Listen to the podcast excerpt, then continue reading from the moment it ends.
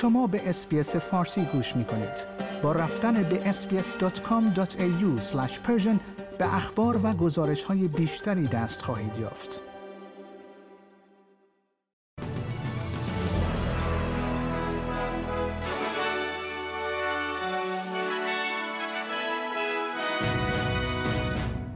جو بایدن رئیس جمهور ایالات متحده می‌گوید که قرارداد زیردریایی هسته‌ای AUKUS روابط بین استرالیا، ایالات متحده و بریتانیا را نزدیکتر از همیشه خواهد کرد.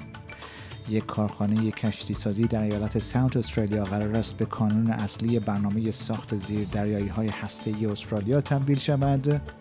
و در گزارشی مشترک از گروه های تجاری، اتحادیه ها و حفاظت از محیط زیست هشدار داده شده است که استرالیا بدون سرمایه گذاری قابل توجه در حوزه انتشار گازهای گلخانه‌ای صفر با خطر عقب ماندن از استانداردهای جهانی روبرو خواهد شد.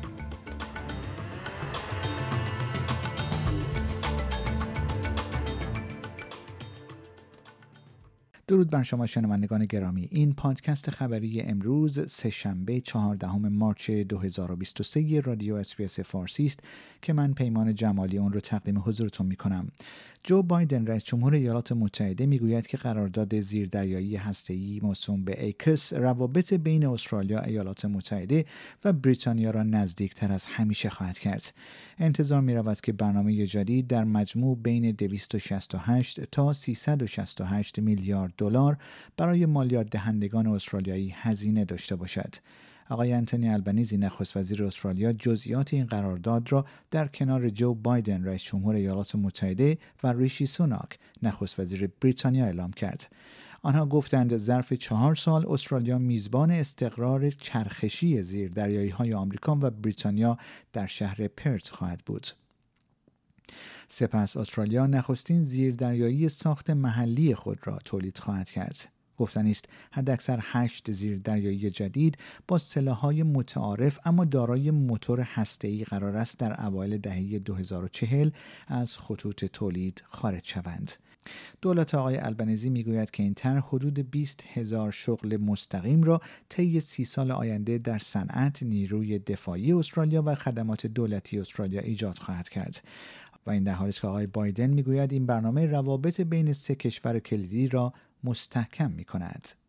It'll become a future standard for both the UK Royal Navy and the Royal Australia Navy. It'll meet Australia's defense needs while bringing our militaries, our scientists, our engineers, our shipbuilders, our industrial workforce, our countries closer together, closer than ever. یک کارخانه کشتی سازی در ایالت ساوت استرالیا قرار است به کانون اصلی برنامه ساخت زیردریایی های هسته استرالیا تبدیل شود. کارخانه کشتی سازی آزبرن در نزدیکی ادلید در حال حاضر بزرگترین تأسیسات تولیدی نیروی دریایی استرالیا است. اگرچه به موجب قرارداد AUKUS اندازه این تأسیسات تقریبا سه برابر خواهد شد. هزینه مورد انتظار برای ارتقای این تأسیسات دو میلیارد دلار ظرف مدت چهار سال است. پیتر مالیناسکوس نخست وزیر ایالت South Australia می‌گوید انتظار می رود این کارخانه کشتی سازی در اوج پروژه در دهه 2040 تا 4000 کارگر استخدام کند.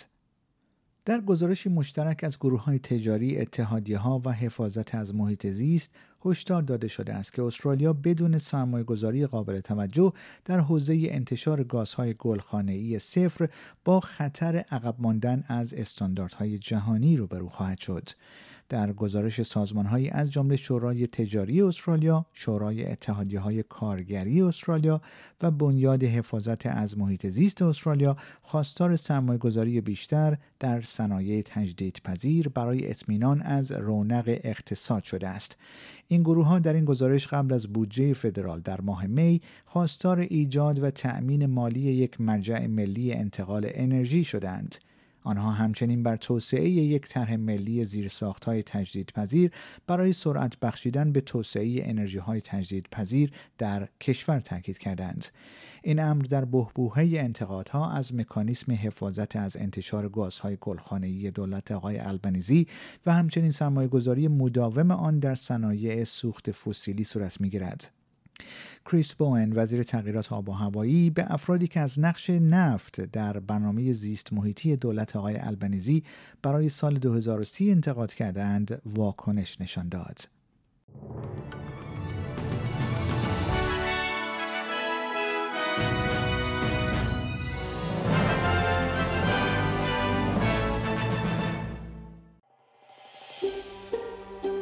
آیا می خواهید به مطالب بیشتری مانند این گزارش گوش کنید؟ به ما از طریق Apple Podcast، Google Podcast، Spotify یا هر جای دیگری که پادکست های خود را از آن می گیرید گوش کنید.